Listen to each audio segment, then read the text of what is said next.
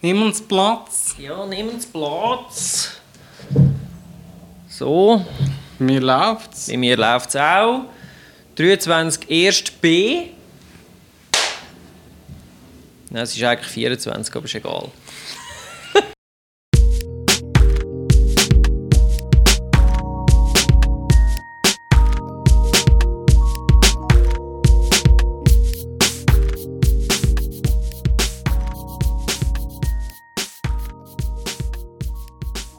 Ja, Sali Sven. Sali Bojan, hoi miteinander. da draussen. Willkommen beim Fotografie-Stammtisch. Genau, ein weiteres Mal nach drei Wochen. Immer noch in Mundart. So wie es muss sein. Ich glaube, wir sind immer noch die Einzigen. Äh, ich habe die Konkurrenz nie abgecheckt, da wir sowieso alle hinter uns lassen. Ja, eben, genau. Oder? Wir sind Drum- die Einzigen, bis jemand kommt, der es besser macht. Ja, und dann behaupten wir einfach gleich immer noch, wir sagen die Besten. Ja. Ich denke, das können alle unsere Zuhörer und Zuschauer dann natürlich bestätigen und Genau. es wird überhaupt kein Problem geben. Ja, dann niemand ist so sexy wie mir.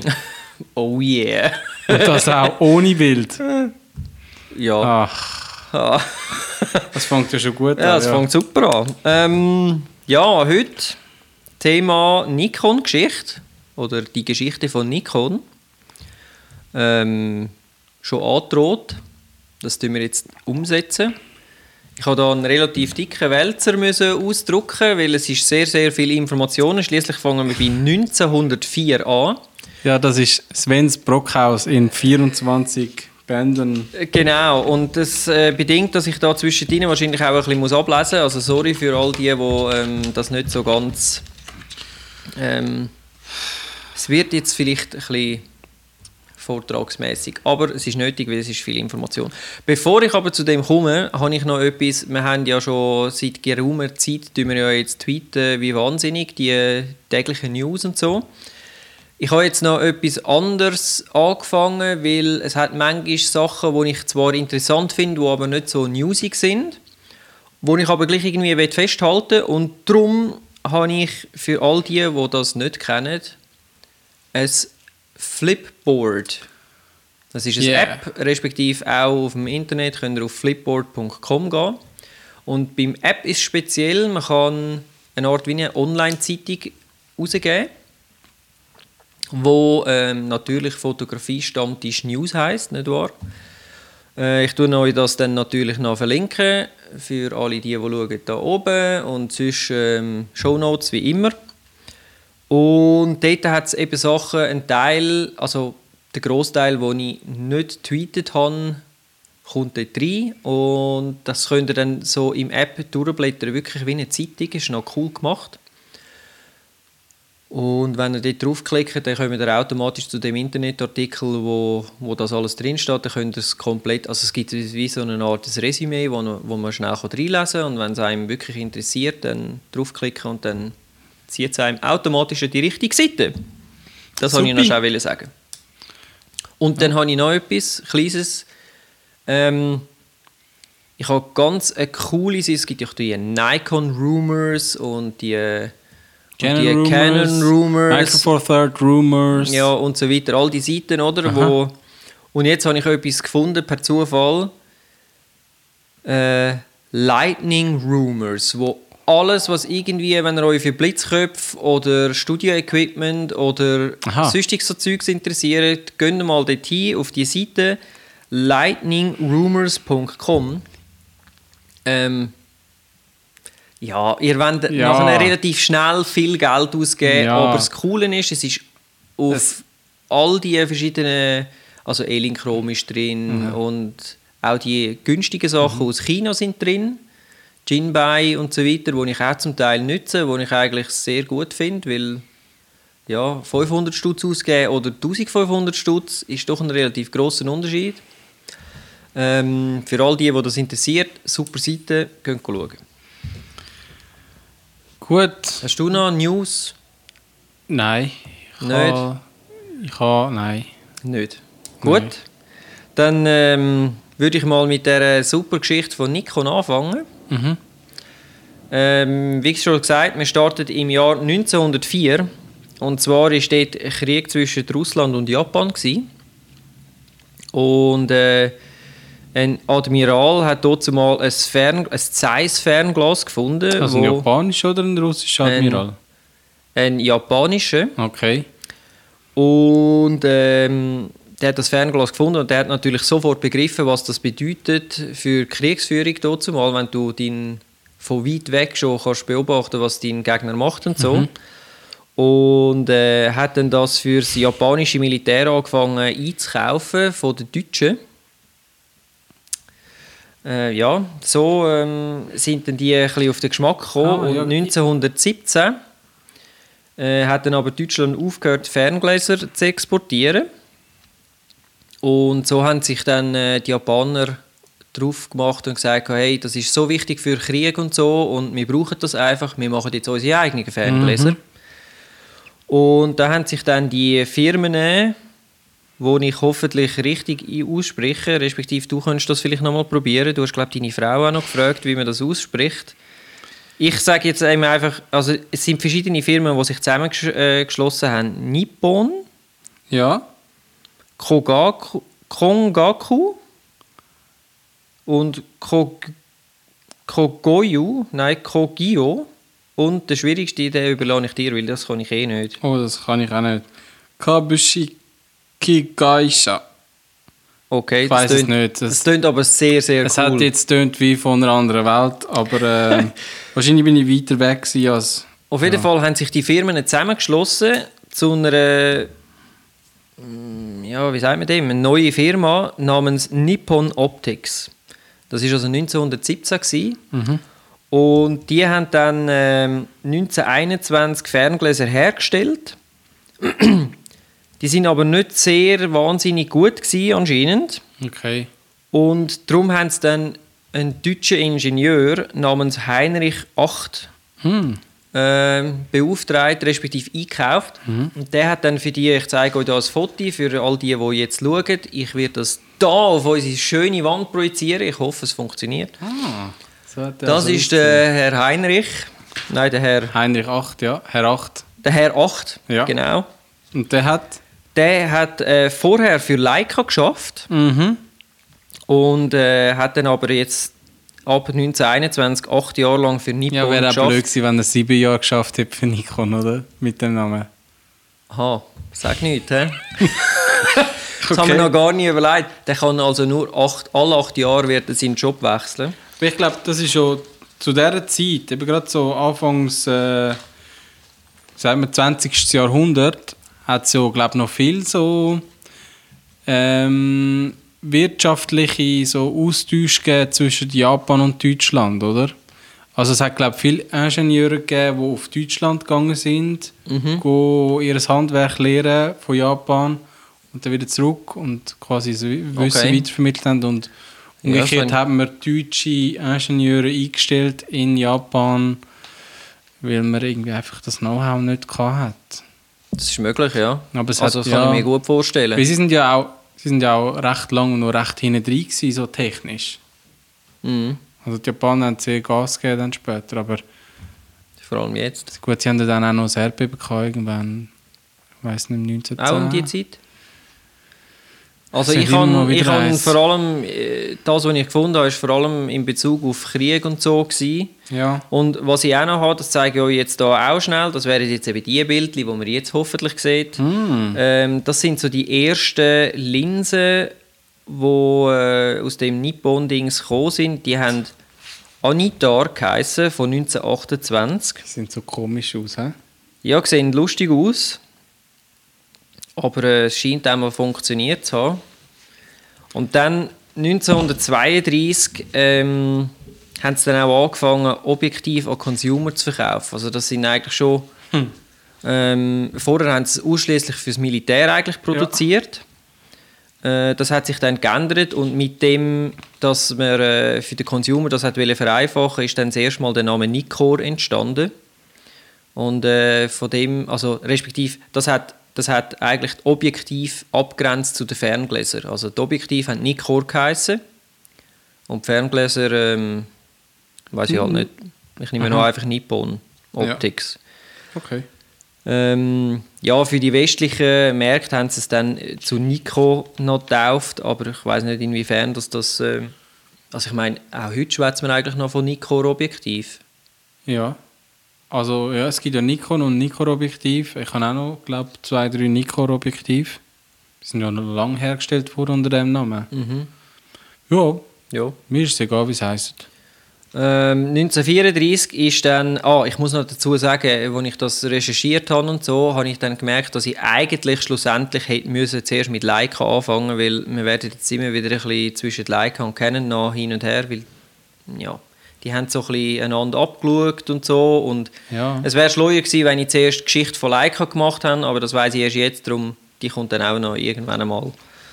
Ähm, 1934 hat dann äh, Canon das erste Mal eine Kopie von der Leica-Kameras hergestellt. Also die Leica-Kameras sind dazumal natürlich schon wegen ihrer Größe ähm, in der Kriegszeit, also es war eigentlich die Kriegskamera gewesen. Ist eigentlich sogar entwickelt worden, dass man eben hat können den Film Also Leica, dort aber noch Lights, wie hat es geheißen? Die haben ja auch noch einen anderen Ja, Namen die haben gehabt. auch einen anderen Lights, Namen gehabt. Irgendwie von Lights, oder? In Deutschland. Ja. Äh, ja. Optics. Etwas war da, gewesen, aber eben, ich habe mich zu wenig mit dieser Geschichte noch befasst. Und so. Mhm. Aber cool. Auf jeden Fall hat der Canon hat dann angefangen, quasi die zu kopieren. Mhm.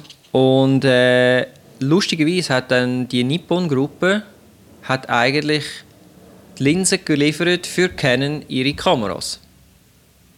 Also Canon hat keine eigene Linse hergestellt, sondern die Nippon-Gruppe hat Linsen gemacht für ähm, die Kopien von diesen Leicas. Spannend. Das ist noch speziell, Ich oder? glaube, aber wahrscheinlich hat es auch noch damit zu tun, was die Firmen vorher gemacht haben, oder? Ich meine, in Japan gibt es so viele Firmen, die angefangen haben, zum Beispiel mit Velos, Panasonic, glaube ich, oder so, oder Fischerboot und irgendwann Ja, ja. machen sie etwas ganz anderes. Also Ich glaube, ganz viele viel haben angefangen Japan. mit Motoren und so. Das ist Ja. ein bisschen wie Husqvarna. Husqvarna ist übrigens auch sehr spannend, weil die haben ja irgendwie mit... die haben als, ich glaube, als äh, Flintenmacherei, also Büchsenmacher, oder? Das sind eigentlich zuerst mal Waffenhersteller gewesen Ja. und schlussendlich machen sie über Nähmaschinen, Kochtöpfe bis zu Rasenmäher alles. Das ist eigentlich schon krass. Also die, Ja. die haben einfach gewusst, was sie in welcher Zeit haben gut können verkaufen und haben sich adaptiert, die Firmen, oder? Aber ich kann mir jetzt eben gerade vorstellen, zum Beispiel bei Canon, die haben vielleicht einfach mechanisch ein Know-how gehabt, aber halt optisch nicht. Und Nikon hat ja das, das optische Know-how schon quasi eingekauft, oder Genau. bei dem Herr 8. Und bei Leica oder Genau, die sind, ja, haben sich vielleicht verschiedenmäßig ähm, entwickelt und halt spezialisiert. Und da sieht man auch noch das Bild von dieser lustigen Kamera, wo eigentlich eine Canon-Kamera ist mit einer Nikon-Objektiv Ja. äh, Objektiv dran. Und dann 1941, Zweiter Weltkrieg, ähm, geht los und Canon stellt aufgrund von dem ihre ähm, Produktion ein. Und das hat natürlich Nippon eine riesige Chance gebietet, oder? Sie haben dann angefangen, jetzt äh, das Militär zu versorgen. Mit allem, was sie gebraucht haben. Es ist ihnen aber nach dem Krieg trotzdem nicht so gut gegangen, weil sie haben, vor dem Krieg haben sie 30 Fabriken gehabt und nach dem Krieg nur noch eine. Also die sind eigentlich auch schwer zu zeichnen aber immerhin, sie haben die ganze Zeit sich äh, können, ja, etablieren, Erfahrungen sammeln und weiter produzieren. Ja gut, Japan hat ja dort, im, das ist ja der Zweite Weltkrieg schon, oder? Die haben ja dort Mhm. recht auf den Deckel bekommen. Also, dass überhaupt eine Fabrik das überstanden hat, ist schon fast ein Ja. Wunder. Und ich, das wäre jetzt zum Beispiel spannend, das habe ich nicht herausgefunden. Ich weiß nicht, ob die Fabrik heute noch steht und heute noch in Betrieb ist. Das wäre spannend. Das wäre mal ein Ort zum Besuchen vielleicht. ja. Du gehst ja jetzt dann wieder auf Ich Japan. gehe jetzt dann wieder, aber ich, ja, mal schauen. Mal schauen. Vielleicht gibt es dann ein kleines... Ein Nikon-Türli oder Canon-Türli.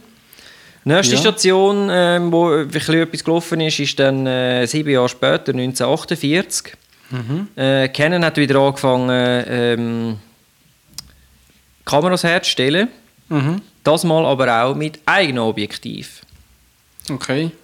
Und das wiederum hat nachher Nippon dazu veranlasst, natürlich auch eigene Kameras herzustellen und nicht nur die Linsen. Und so ist dann äh, die erste Nikon-Kamera geboren worden. Auch da ähm, gibt es ein Bild davon. Und die ist dann aber relativ schnell eigentlich umbenannt worden in Model 1. Mhm. Und das Spezielle an deren war, sie hat nicht mit 24 x 36 mm Film funktioniert, wie die Leicas und Canons, sondern sie haben 24 x 32 mm Film gebraucht. Okay, einfach ein bisschen kleiner. Ein bisschen kleiner. Ich könnte mir Und vorstellen, anders. die Grundüberlegung war wahrscheinlich, gewesen, du bringst dann mehr Bilder auf einen Film, auf eine Rolle. Was theoretisch könnte ein Vorteil sein, weil du dann ja...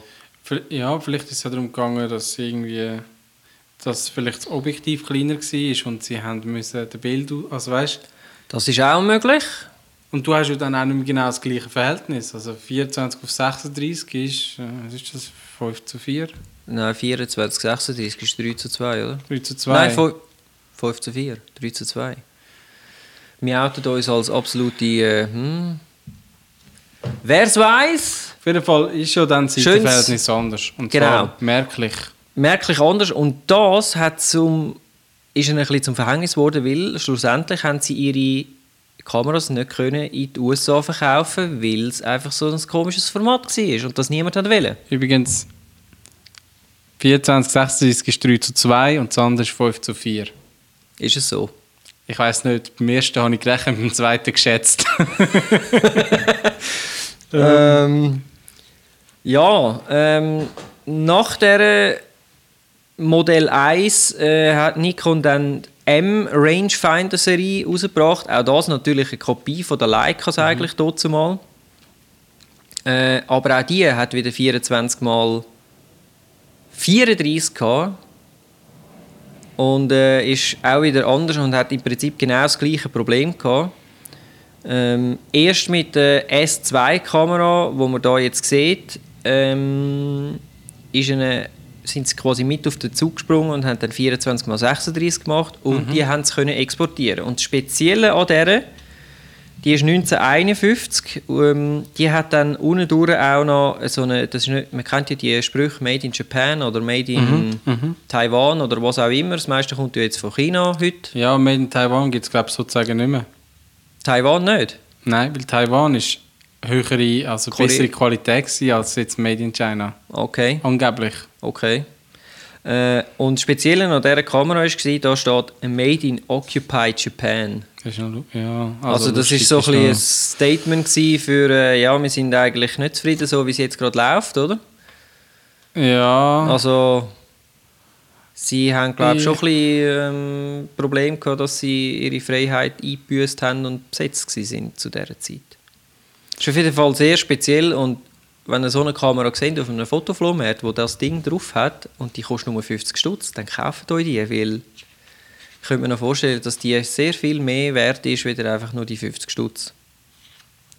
Vielleicht hat es ja irgendwo eine Großmami, die irgendetwas rumliegen lassen hat, wo gar nicht weiß, was. Ähm, ja. Dann habe ich da ein schönes Bild gefunden zum äh, Vergleich vom Model 1 zu der 45, äh, 35 mm Context-Kamera. Das ist eigentlich auch ganz klar eine Kopie. Also das ja, sieht ja wirklich kleiner, gell? Oder? ein bisschen kleiner und ein bisschen anders, aber irgendwie doch sehr.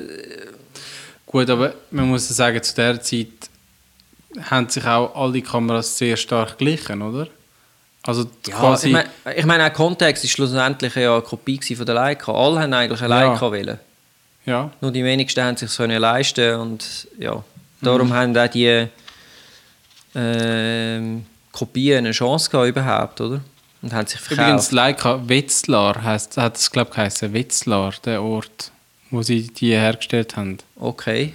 Also das ist im Fall eher etwas, Wetzlar. das würde ich im Fall gerne mal machen. By the way, jetzt schnell off-topic. Ich würde im Fall gerne mal in das Leica, ähm, in das Leica Werk anschauen und eine Führung machen. Das wäre vielleicht mal ein Ausflug für ein Behind-the-Scenes-Video.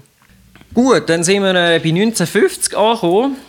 Ähm, da haben alle Kriegsfotografen haben unbedingt Nikon-Linsen brauchen oder respektive ähm, ja, haben einfach die Nikon-Linsen, die sind anscheinend sehr, sehr gut gewesen.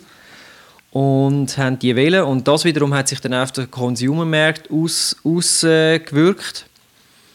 äh, ähm, sie sind dann, äh, sie sind jetzt quasi überall gewesen und das hat einfach so ein bisschen gegolten als das Beste vom Besten, kann man so, so sagen. Also besser als Leica oder einfach Preis, Preis-Leistung wahrscheinlich ähm, ähnlich ja, gut, aber vor allem zu einem Preis- günstigeren Preis, oder? Genau, vor allem Preis-Leistung. Also, und da haben sie erst mal 1957 haben sie dann die SP-Version hergestellt. Das ist was? Das Sport. ist ähm, also von der Nikon. Das ist eine andere, einfach nicht mehr die, wie hat sie geheißen? Nicht mehr das Model 1, sondern eine SP-Version. Aber nicht vom Model 1 eine SP-Version, sondern... Also was heißt SP? Sport, oder? Ähm, Dass sie weiss ich schneller ist vielleicht. Das weiß ich Vielleicht. nicht. Müsste ich, könnte ich noch Oder schauen. Auf jeden Fall ist sie anscheinend Plus. direkte Konkurrenz zu der Leica M3. Mhm. Und äh, die Leica sind zwar qualitativ besser gewesen, aber Nikon hat mehr technische Features geboten. Und das ist so ein bisschen der... Das ist wieder das mit der Mechanik und der Optik. He? Leica hat zwar immer noch eine Die sind wunderbare qualitativ Optik, aber sehr, sehr gut gewesen, aber sie sind sehr, sehr einfach gewesen. Mhm. Und Nikon hat dann schon angefangen, ein bisschen mit verschiedenen Modis zu spielen und so weiter. Ja. Und das hat dann dazu geführt, dass sie von der SP über 22'000 Stück haben können herstellen Im Vergleich dazu hat allerdings Leica 220'000 Stück hergestellt. Also sie sind eigentlich immer noch ein kleiner Fisch gewesen. Aber ähm, ich denke, für Nachkriegszeit ist das doch extrem viel gewesen. mhm. Äh, leider kenne ich keine, Preis, äh, keine Zahlen zu dieser Zeit von Canon. Das wäre noch spannend gewesen, was, äh, was dort der Vergleich war. ja. Und dann 1959 ist etwas gekommen, und zwar der grosse, ja, wie sagt man, Switch von Range zu SLR-Kamera. Das heißt, sie haben Nikon F vorgestellt mit dem F-Mount, wo ja bis heute äh, noch aktuell ist. Ja, ja, mit dem lustigen, dreieckigen Dächli oben drauf. he? Dreieckiges Dächli. Also weißt du, das- der, der, der Viewfinder, Der Viewfinder, ja genau, zum der Aufklappen. Sucher, der Sucher. Und speziell für alle die, die das nicht wissen, was der Unterschied ist zwischen der Rangefinder und, äh, und SLR. Rangefinder hat man das kleine Viereckchen nebendran, wo man eigentlich durchschaut Das und Weisserli. theoretisch nicht das sieht, was die Kamera genau sieht, sondern dort drin gibt es einen Grid, wo dann sagt, ja, wenn du das anschaust, dann das ist nachher auf dem Bild, oder? Ja. Und bei der SLR hast du das erste Mal wirklich direkt durch das Objektiv durchgesehen. Das heißt, du hast genau das gesehen, was du schlussendlich Mhm. äh, auf dem Film bannst. Und das ist natürlich ähm, Super, ja. äh, ein riesen Fortschritt gewesen. Das Modell hat trotzdem mal 360 Dollar gekostet und ist 60 respektive 160 Dollar teurer gewesen, weder ähm, das Banda von der Canon und der S und der Minolta. Und Also, ist- die haben auch schon SLRs gehabt. die haben auch schon zu den SLR, äh, SLRs gehabt, oder sind quasi gerade etwa zur gleichen Zeit mit dem rausgekommen. Und ähm, ich glaube, Nikon war ein bisschen gewesen, aber nicht wahnsinnig viel. Das hat allerdings, der Preisunterschied hat dazu geführt, dass sie einfach nur zu, äh, zu den Profis äh, vermarktet worden sind und sie ist so ein bisschen Pro-Camera geworden. Und ähm, hat allerdings dazu geführt, dass sie gesamthaft vom Marktanteil dann relativ schnell gewonnen hat, weil alle Pros haben einfach dann Nikon wählen und nicht Canon-Variante. Gut, dann wird aber sich auch der Preis wahrscheinlich gerechtfertigt haben, oder? Das, Ja, also ich eben, denke, wie das vor, ist- Ich meine, die Optiken sind vielleicht bei Canon immer noch nicht so gut gewesen. Mhm. Ja, Und Also- auch Minolta, Minolta haben wir jetzt noch gar nicht gehört, ist vielleicht auch noch so ein kleiner Fisch gewesen dort mal. ja. Ja. Äh, 1963 ist dann Nikonos gekommen. Die hast, hast, ich glaube, die habe ich sogar schon mal irgendwo an einem Fotoflohmarkt oder so gesehen. Das ist die erste Unterwasserkamera gewesen. Und äh, mit dem, also du hast nicht mehr müssen ein extra Gehäuse haben, sondern du hast einfach Film rein, zack und let's go. Und das hat natürlich zu etwas geführt, das hat man noch nie gesehen, so Bilder, oder? Und dementsprechend hat das das Brand Nikon natürlich auch wieder gepusht. Ja. Äh, Cool. lustige Kamera. Und weil die Pros dann die Nikon-Kameras gebraucht haben, hat man auch die Olympischen Spiele dort mal. Wo? Wo sie sind? Das hätte ich eigentlich können recherchieren können. Tokio. Nicht. Sind sie in Tokio gewesen? Um die Zeit? Ist das so? Also, es ist möglich, ja. Ja, Tokio. Und nachher ist dann Los Angeles gekommen. Weil es gibt da das berühmte Bild. Wo ich noch Das muss- war wahrscheinlich eine Nikon-Kamera, gewesen, kann man davon ausgehen. Also 1964, glaube ich. Tokio. Okay. Ich Oder das, äh, 68. Ich tue das noch recherchieren und äh, tue das äh, Bildchen da noch präsentieren. ja, spannend, ja. Äh, ja, da hat man quasi, weil sie so schnell sind und so und so gut gsi, hat man äh, eigentlich die Olympischen Spiele so scharf wie noch nie gesehen und das ist natürlich faszinierend gsi und das hat das Brand noch mehr gepusht. 1971 hat dann Nikon sich äh, mit NASA zusammentun. Respektive NASA hat äh, Nikon angefragt, ob sie nicht könnten etwas Spezielles machen mit speziellen Materialien und so.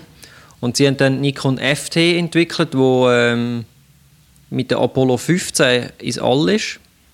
Das äh, ist also nicht Hasselblad ist die erste gewesen, Also sondern Apollo, Nikon. Apollo 15 ist die vierte, nein, die fünfte, fünfte Oh, Mission wenig zum NASA. Mond oder also zum Mond Mhm. gewesen, aber vielleicht nicht auf dem Mond.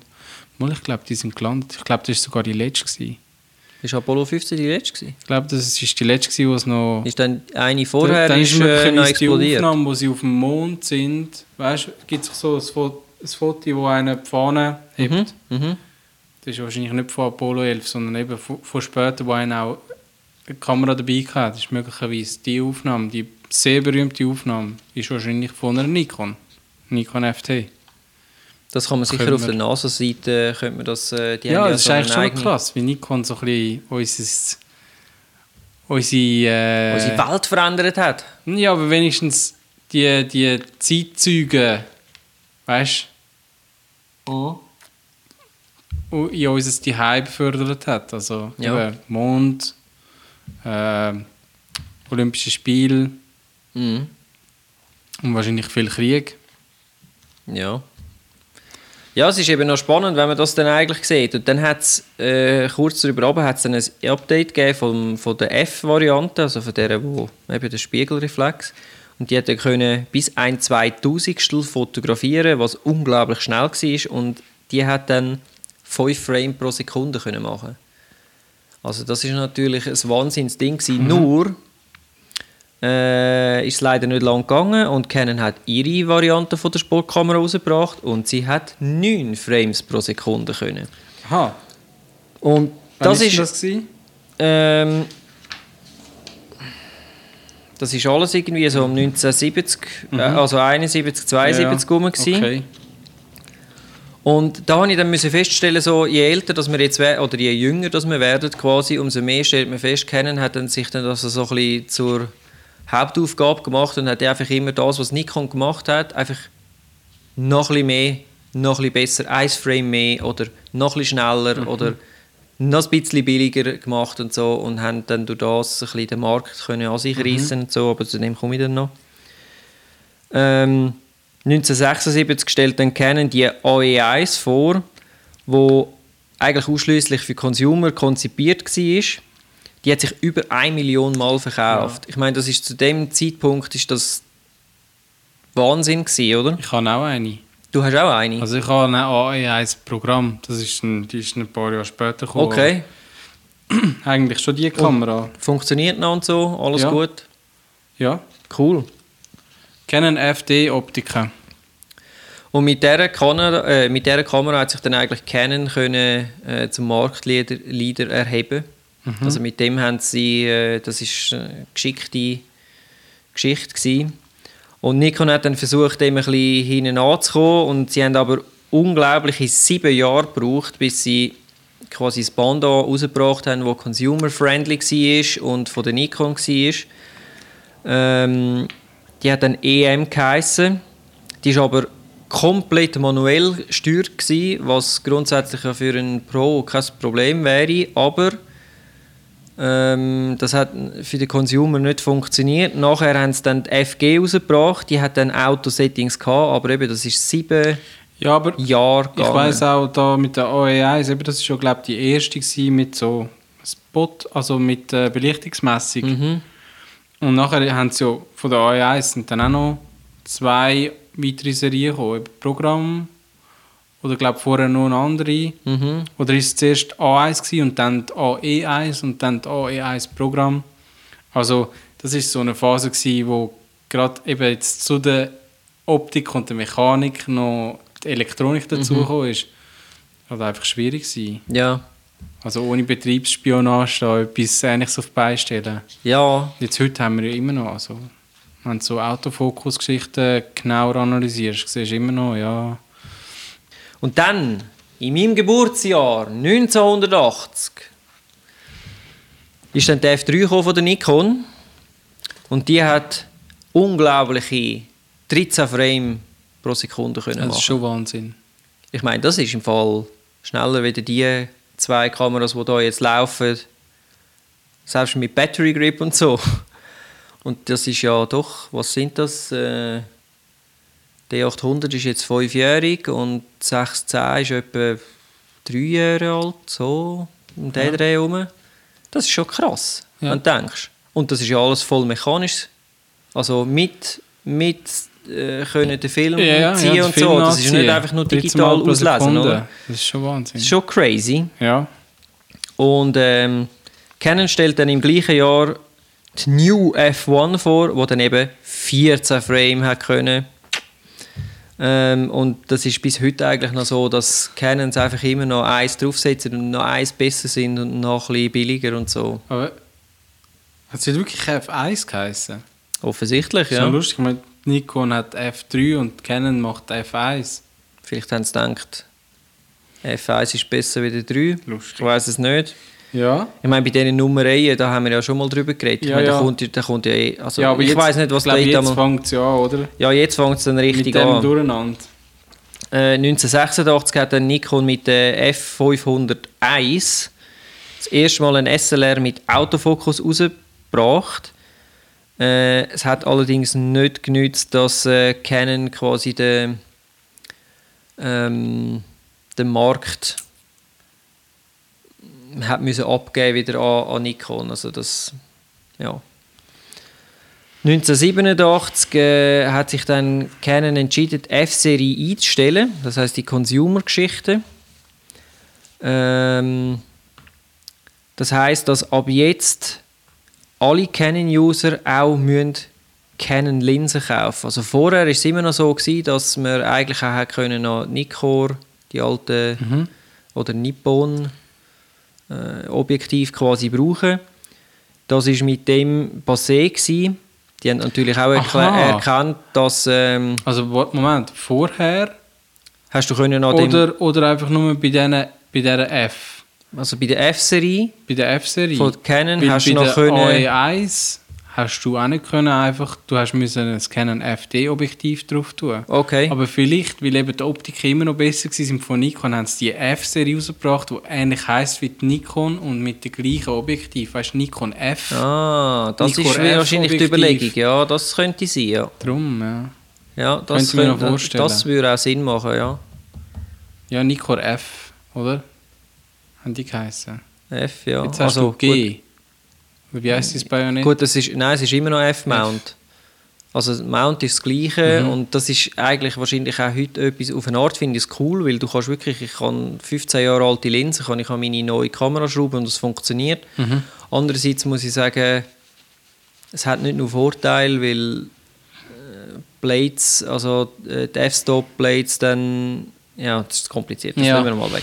Aber ähm, ja, also 1987 ist dann das eingestellt worden. Canon hat dann äh, sein Autofokussystem können verbessern und dank dem Wechsel auf ein eigenes Mount-System ist dann die EOS-Reihe, wo eigentlich heute ja noch EOS, wie heisst jetzt heute alles? 1 1, DX ich glaube, es hat angefangen so mit. 1 wahrscheinlich, dann 1S, dann äh,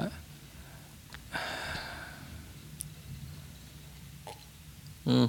Ja, sie haben dann auch so, Einfach das, was es eigentlich bis heute noch so gibt Genau. und der Name, den man heute auch noch kennt, aber ich merke so, ist da- dann gekommen. Nikon und Canon haben da haben wahrscheinlich sich da anfangen zu überlegen, wie wir eigentlich unsere Kameras bezeichnen, weil Canon hat ja die F-Serie eingestellt und quasi hat dann angefangen mit der EOS Mhm. 1, vielleicht 100 und so weiter. Mhm. Und Nikon hat ihre F irgendwas gehabt und dann noch 501. Ja. Und wahrscheinlich hat man sich etwas überlegt, aber irgendwann, so nach gewissen Modell, wird es schwierig, um dann noch die Unterteilung richtig Ich zu machen. denke, äh, es ist auch darauf ausgelaufen, dass man sich wirklich langsam extra hat wollen absetzen vom Konkurrent, oder? Also, dass da wirklich ein Konkurrenzdenken auch marketingtechnisch natürlich dahinter war. Und mit dieser EOS-Reihe ähm, ja, haben sie eigentlich quasi den, den Markt komplett übernommen. Also sie sind dann auch bei den Pros und überall bei den Consumer die gefragteren gewesen und Nikon immer noch ein bisschen teurer und so. Das ist ein bisschen schwierig gewesen und das hat sich eigentlich bis heute fast nicht geändert. Also, Was aber noch lustig ist, wie Canon hat ja mit der EOS-Reihe auch aufgehört mit der FD-Objektiv und hat angefangen mit EF-Objektiv. mhm. Also sie haben quasi alle, die vorher schon eine Canon FD hatten, also Canon-Kamera mit FD-Objektiv, haben sie quasi wieder im Stich gelassen und etwas Neues gebracht.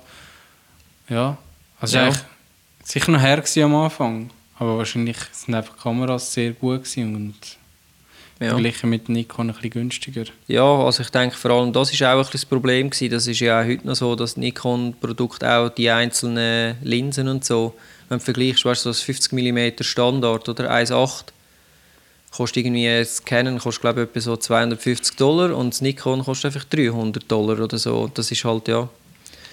Dann kommen wir ähm, ins Jahr 1988. Jetzt so langsam wird es digital. Nikon stellt den Super Cool Scan vor, wo man da sieht. Das ist ein wahnsinnig toller Name. Ja. Ähm, mit dem hat man können 35 mm Negativfilm einscannen. Und warum heißt er Super Cool? Weil es super und cool ist. Fast. Wie du.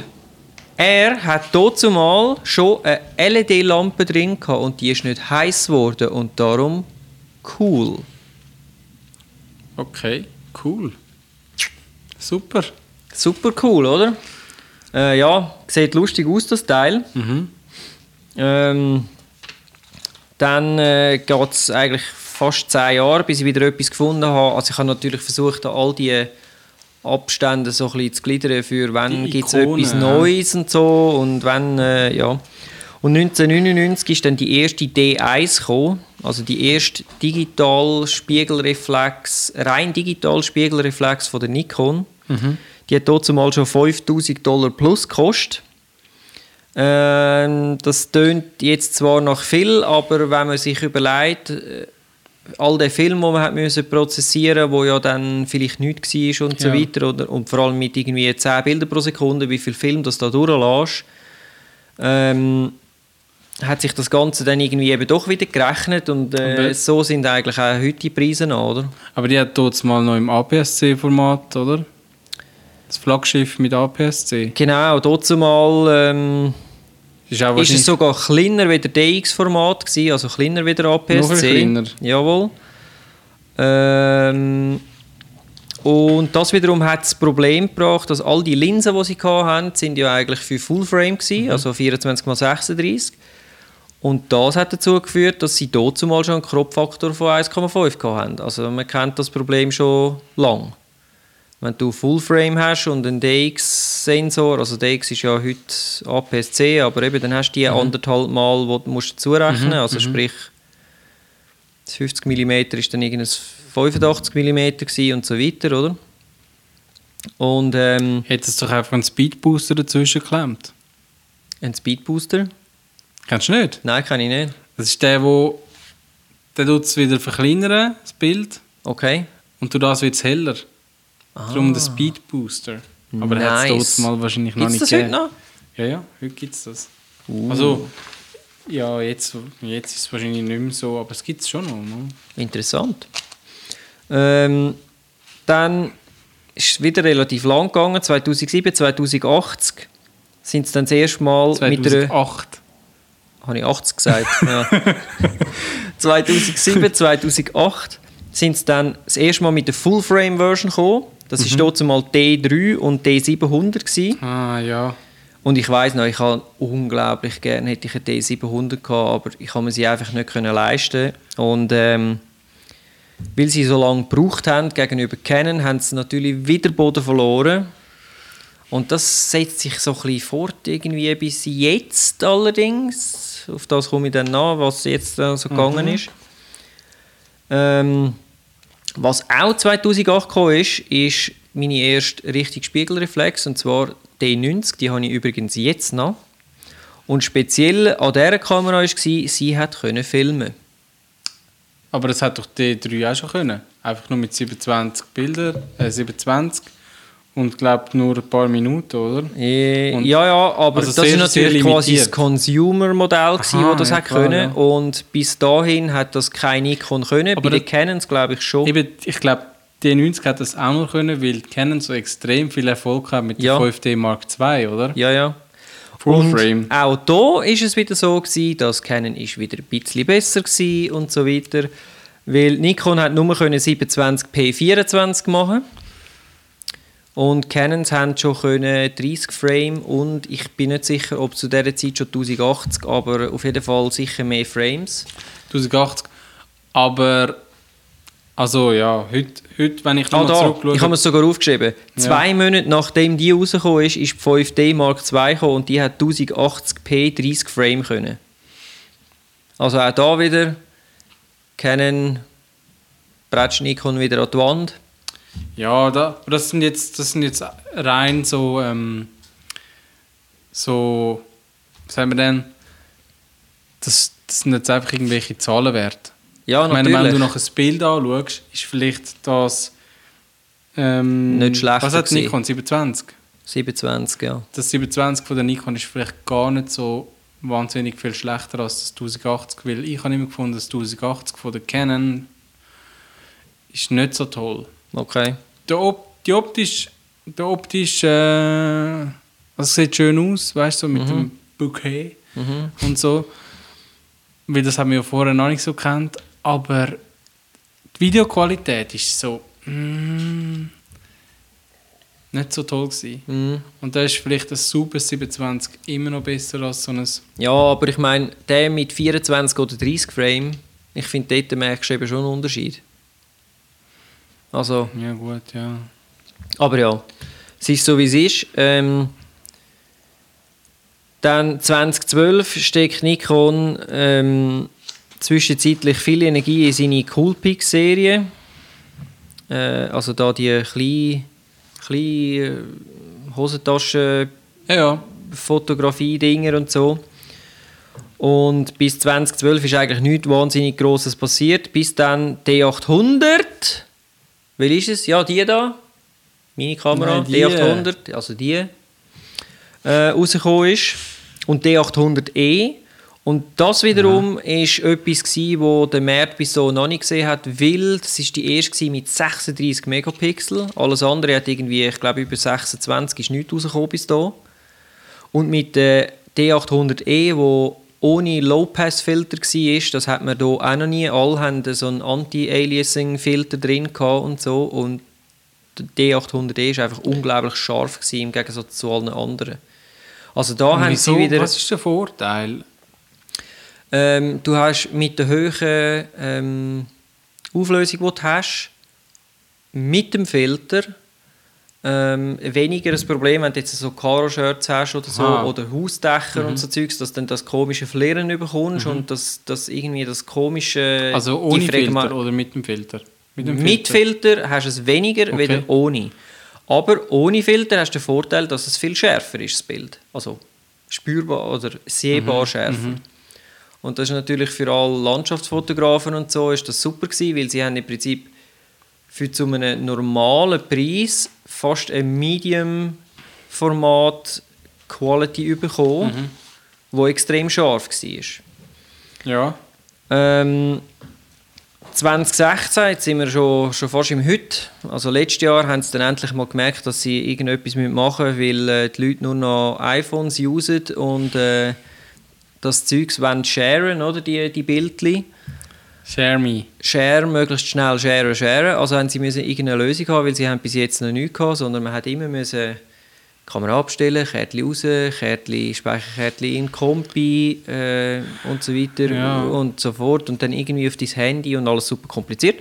Und dann haben sie angefangen mit SnapBridge. Das war ihre, ihr Programm, gewesen, für zum können das Zeug direkt aus der Kamera ähm, per äh, Bluetooth über zu beamen, dass du dann gerade hast können sharen. Nur das Problem ist, es ist relativ schlecht.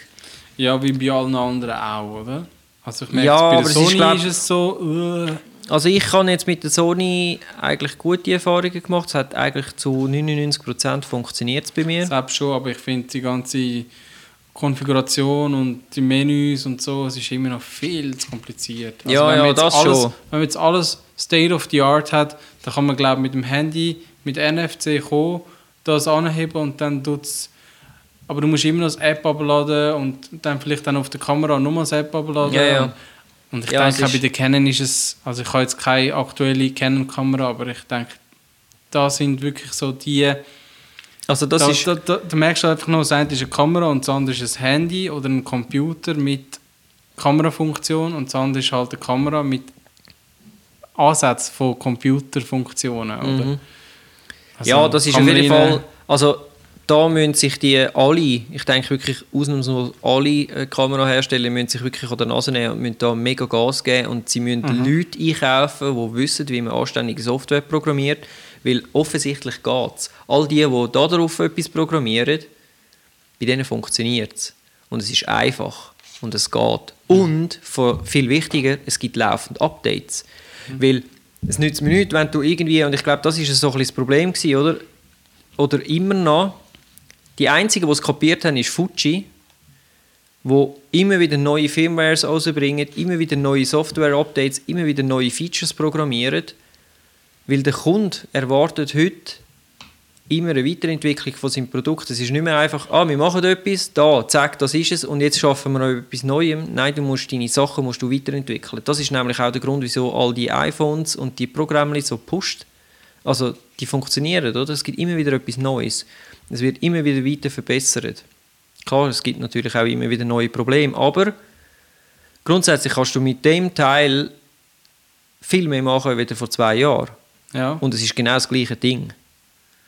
Und ich glaube, das ist das, was Canon und Nikon und, und äh, all die anderen, Sony auch, noch müssen lernen Wobei Sony schon in die richtige Richtung geht mit ihren eigenen Apps und so weiter, oder?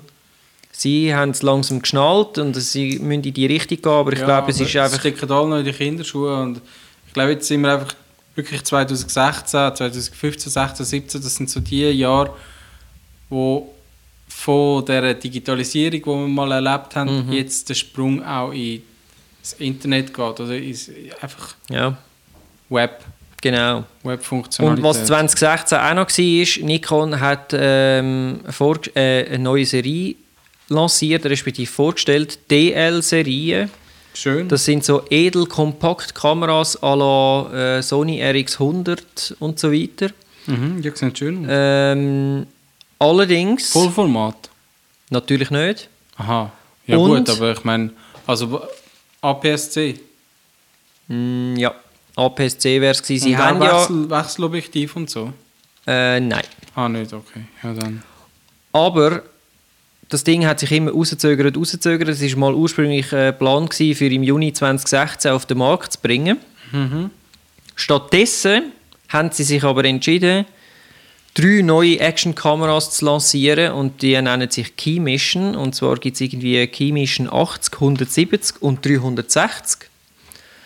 Und ähm, ja, wie der Name schon sagt, das ist der Blickwinkel von der Kamera. Was ich jetzt finde, so absolut schlechte Entscheidung war, um das zu machen, weil wer will schon in dem Dings, in dem Action-Kamera, ich meine, es gibt schon Sony-Kameras und GoPro und die Also, billigen von China ja Witz. und so weiter und, Und du, so musst, fort. du Und musst ständig wieder ein neues Produkt nachliefern, um überhaupt können im Ja. Markt bestehen GoPro hat das lange Zeit erfolgreich gemacht und sogar die haben jetzt Probleme. weil einfach mittlerweile langsam Hersteller draussen sind, die ein ähnliches Produkt zu einem günstigeren Ja. Preis können anbieten können. Dann gibt es Sony, die eigentlich schon immer ein besseres Produkt als GoPro äh, angeboten hat, aber auch sich nicht kann behaupten am Markt, weil einfach GoPro die besseren Ja. Werbungen macht, also besseres Marketing. Ja, und auch schon viel länger da ist. Ja, und Du dann kommt's- vertraust dieser Marke, auch oder? immer wieder. Ja, lustigerweise vertraut man dieser Marke, obwohl ich würde jetzt nicht mehr. Ich finde, sie sind genauso schäbig wie Sandisk. Also, dann ihre Produkte, eben, sie haben einfach ein gutes Marketing. Mhm. Und dann kommt Nikon und bringt auch noch so eine Actionkamera, wo man jetzt überhaupt gar nicht weiss, ja, wie sind denn überhaupt so kleine nikon Ja, und man muss auch sagen, also, ich Also habe mich eine Zeit lang für 360er interessiert, weil ich gefunden habe, hm, geil, Nikon hat sicher gute Optiken, oder? Ist sicher scharf und so und Stitching ist sicher gut. Aber man muss sagen, nach dem, was ich gesehen habe, viel zu teuer, mega schlecht. Es gibt ein Teil, wo du kannst als iPhone aufstecken wo irgendwie 200 Stutz kostet. Ich weiß jetzt gerade nicht, wie es heißt. Mhm. Macht 360 Grad und es stitcht viel besser und die Farben sehen viel besser aus und es ist viel schärfer. Absolut useless, das Ding. Ja. Wirklich useless. Aber ja, Ramsch, Ramsch kann man sagen, oder? Für, teurer überteuerter Ramsch, ja. Teurer Ramsch und schlechte, schlechte Marketingentscheidung. Es gibt allerdings auch gute News im Jahr 2016. Und zwar ist D5 und D500 rausgekommen. Zwei Top-Notch-Kameras, die unglaublich... Also der, der ähm, Autofokus und so muss unglaublich viel besser sein, wie bei der D4 und D... Ich habe sie leider nie können ausprobieren. Also- D5 ist Vollformat und D500 ist äh, DX, also APS-C.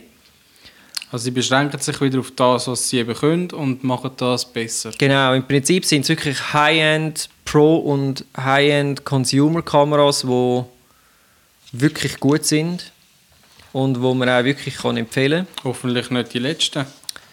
Ziemlich sicher nicht, weil jetzt sind wir noch im aktuellen Jahr und Ja. jetzt kommt eben so... mm, zuerst einmal eine schlechte Nachricht und zwar die DL-Serie, die haben es gestrichen Ah, und so Oh komplett. Ähm, ja, das hat viel enttäuscht, weil sie gefunden haben, ah, es wäre schon noch cool und so und hätten gerne etwas gehabt, weil ja, sie vielleicht wenn, nicht unbedingt eine Sony haben wollen. Dann hätten sie etwas Richtiges rausbringen äh, Ich meine, hast du mal da die Nikon D1? Oder wie heisst die? Ja, ja, es gibt ja... Die, die kleine, Ja, nein, ja. Nikon 1 heisst sie, ja, glaube ich. ja, nur. 1 und V1 und die und sind so. ja, glaube ich, mit Wechseloptiken. Ja, aber die sind nicht einmal APS-C. Ja, ah, eben. Und ich, ich finde, du solltest nicht als Hersteller irgendwie dann verschiedenste Grössen anbieten glaub, das ist- gleichzeitig. das das ist- macht sozusagen niemand. Das, außer Canon, wo ihre EF und EFS haben und jetzt halt dummerweise noch auch ihre M. Und was ich aber auch nicht toll finde. Und dann äh, gibt es noch Olympus, wo einfach MFT macht. Und dann gibt es Panasonic, wo MFT macht. Mhm. Und das ist gut. Mhm. Ich meine, beschränkt dich auf ein, auf ein, ähm, ein Bajonett oder vielleicht zwei. Ja. Und dann bist du glaubwürdig. Sobald du anfängst, Ja. irgendwie da und dort und, und die Sensorgröße und dann musst du ja das Zeug auch überall genau. einkaufen. Du kannst es gar nicht mehr richtig kontrollieren. Dann kommt eben so Scheissdreck aus wie Keymischen. Ja, das ist genau so. Und 2017, anfangs, also noch nicht lange her, wenn ihr das seht, ist es jetzt etwa ja, zwei Monate her, würde ich sagen, nicht ganz, sechs Wochen vielleicht, äh, ist dann quasi eine Bombe geplatzt, eine Pressemitteilung, wo sie äh, gesagt haben, ja, sie ähm, komplett umstrukturieren und so und äh, eben die DL-Linie sei komplett gestrichen und zwar unter anderem wegen massiven Gewinneinbußen von 262 Millionen Dollar. Also im letzten Jahr. Ja. Äh, lässt sich auf den ersten äh, Hinblick gerade unglaublich krass an. Allerdings muss man sagen, ähm, anscheinend sind sie wirklich dran. Am, sie haben es, glaube geschnallt, dass sie in eine falsche Richtung gehen und reissen jetzt einfach halt 180 Grad die Handbremse und wollen umsteuern und so, was grundsätzlich ja gut ist. Ähm, sie haben dann später, zwei Wochen später oder so, ähm, auch verkündet, dass das ist jetzt quasi der neueste Stand jetzt von Nikon, dass sie sich werden auf Mid- und High-End-Produkte SLR und Mirrorless ähm, beschränken. Ja. Und Haben, haben Sie haben so durch die Blume auch schon ein bisschen angekündigt, dass das Jahr noch etwas wird kommen. Also wir werden es sehen. haben Sie eigentlich äh, Nikon Full Frame ähm, spiegellos? Nein, eben noch nicht. Und ich hoffe, dass das das Jahr mindestens mal angekündigt wird, dass sie auf die Züge werden aufspringen und ja, Konkurrenz zu Sony werden. Weil, Nikon, wenn, du, wenn ihr das hört und ihr das rausbringt, Ja, Nikon, wenn du das hörst. und ihr das rausbringt und ich kann meine jetzige Linse an einem kleinen Body brauchen, wo mirrorless ist, ich werde eine kaufen. Sofort. Ja, Ja, ich bin gespannt, was da kommt und äh, jetzt habe ich mir noch so überlegt, so, ja, was, oder was ist eure Meinung auch, oder deine, was könnte Nikon besser machen ja. für die Zukunft, falls ihr das hört und eine Meinung auf unsere Meinung gebt. Also ich, ich weiß ja wirklich nicht, was. Also ich, ich habe ja keine Nikon-Kamera. Aber was ich mir könnte vorstellen dass Nikon eben durch das Beschränken auf ein paar wenige Bodies, das finde ich schon mal gut. Wenn Sie jetzt noch schaut, dass die Funktionen, wo vielleicht die anderen Kamerahersteller extra nicht einbauen in ihren Bodies, wie Canon und Sony, wo ja noch Videokameras haben, oder einfach äh, weitere Range an Produkt. Wenn Nikon würde anfangen, so Video-Features integrieren in ihre Kameras, wo halt die anderen nicht können, weil sie ja noch wollen, ihre Videokameras verkaufen auch noch, dann wäre das sicher schon mal Ich gut. denke auch, ja. Die Frage ist halt, wie teuer das ist, weil dort muss man wahrscheinlich Lizenzgebühren zahlen.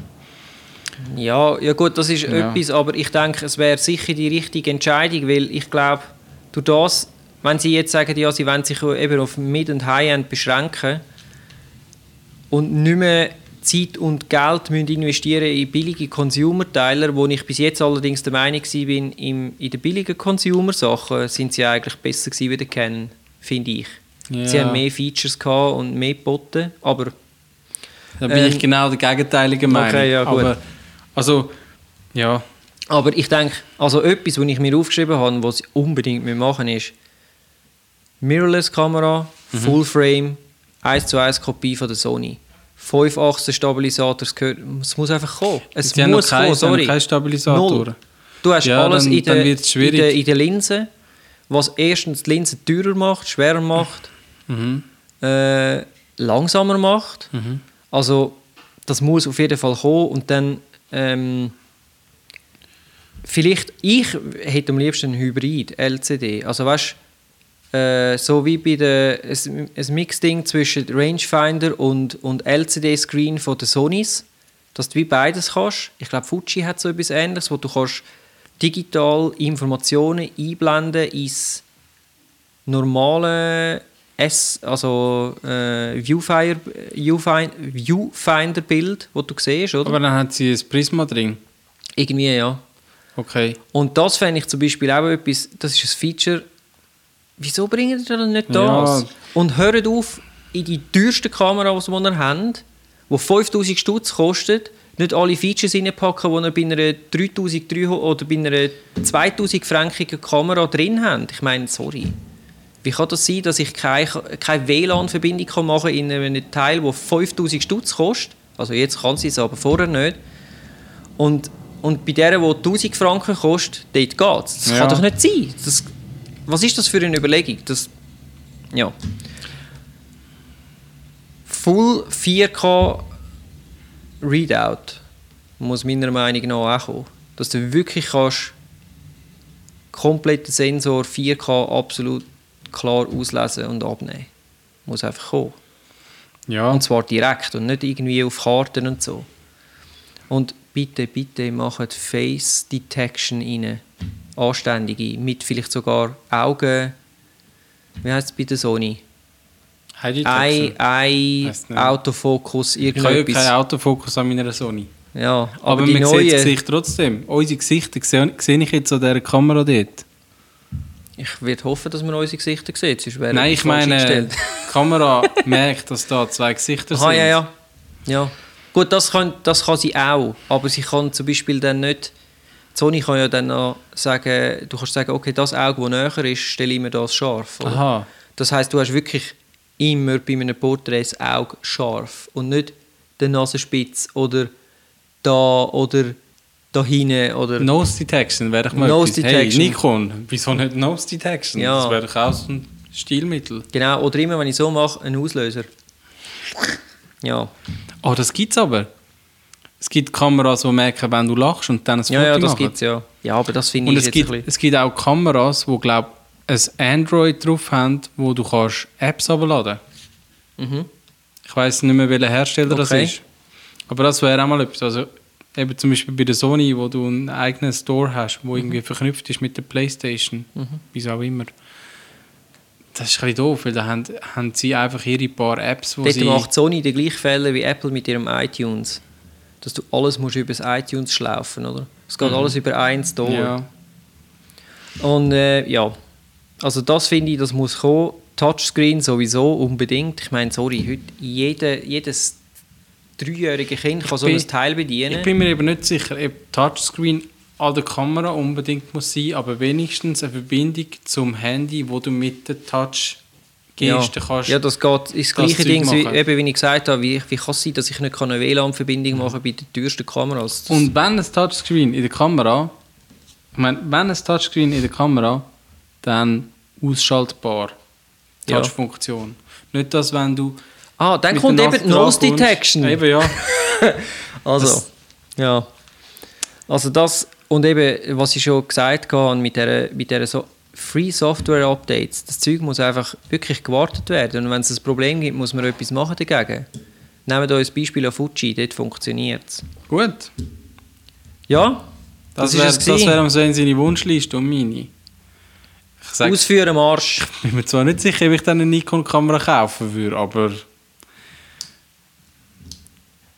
Aber vielleicht schon. vielleicht. Ja, damit sind wir am Schluss angelangt. Was wir das nächste Mal machen, halten wir, behalten wir noch geheim. Ich hoffe, es hat euch gefallen, mal ein bisschen in die Geschichte einzugehen. Wie gesagt, äh, am Anfang schon, also rein theoretisch wäre es besser gewesen, nachdem ich es jetzt weiss, mit der Leica anzufangen, weil die Leica so quasi das Ganze richtig losgetreten hat.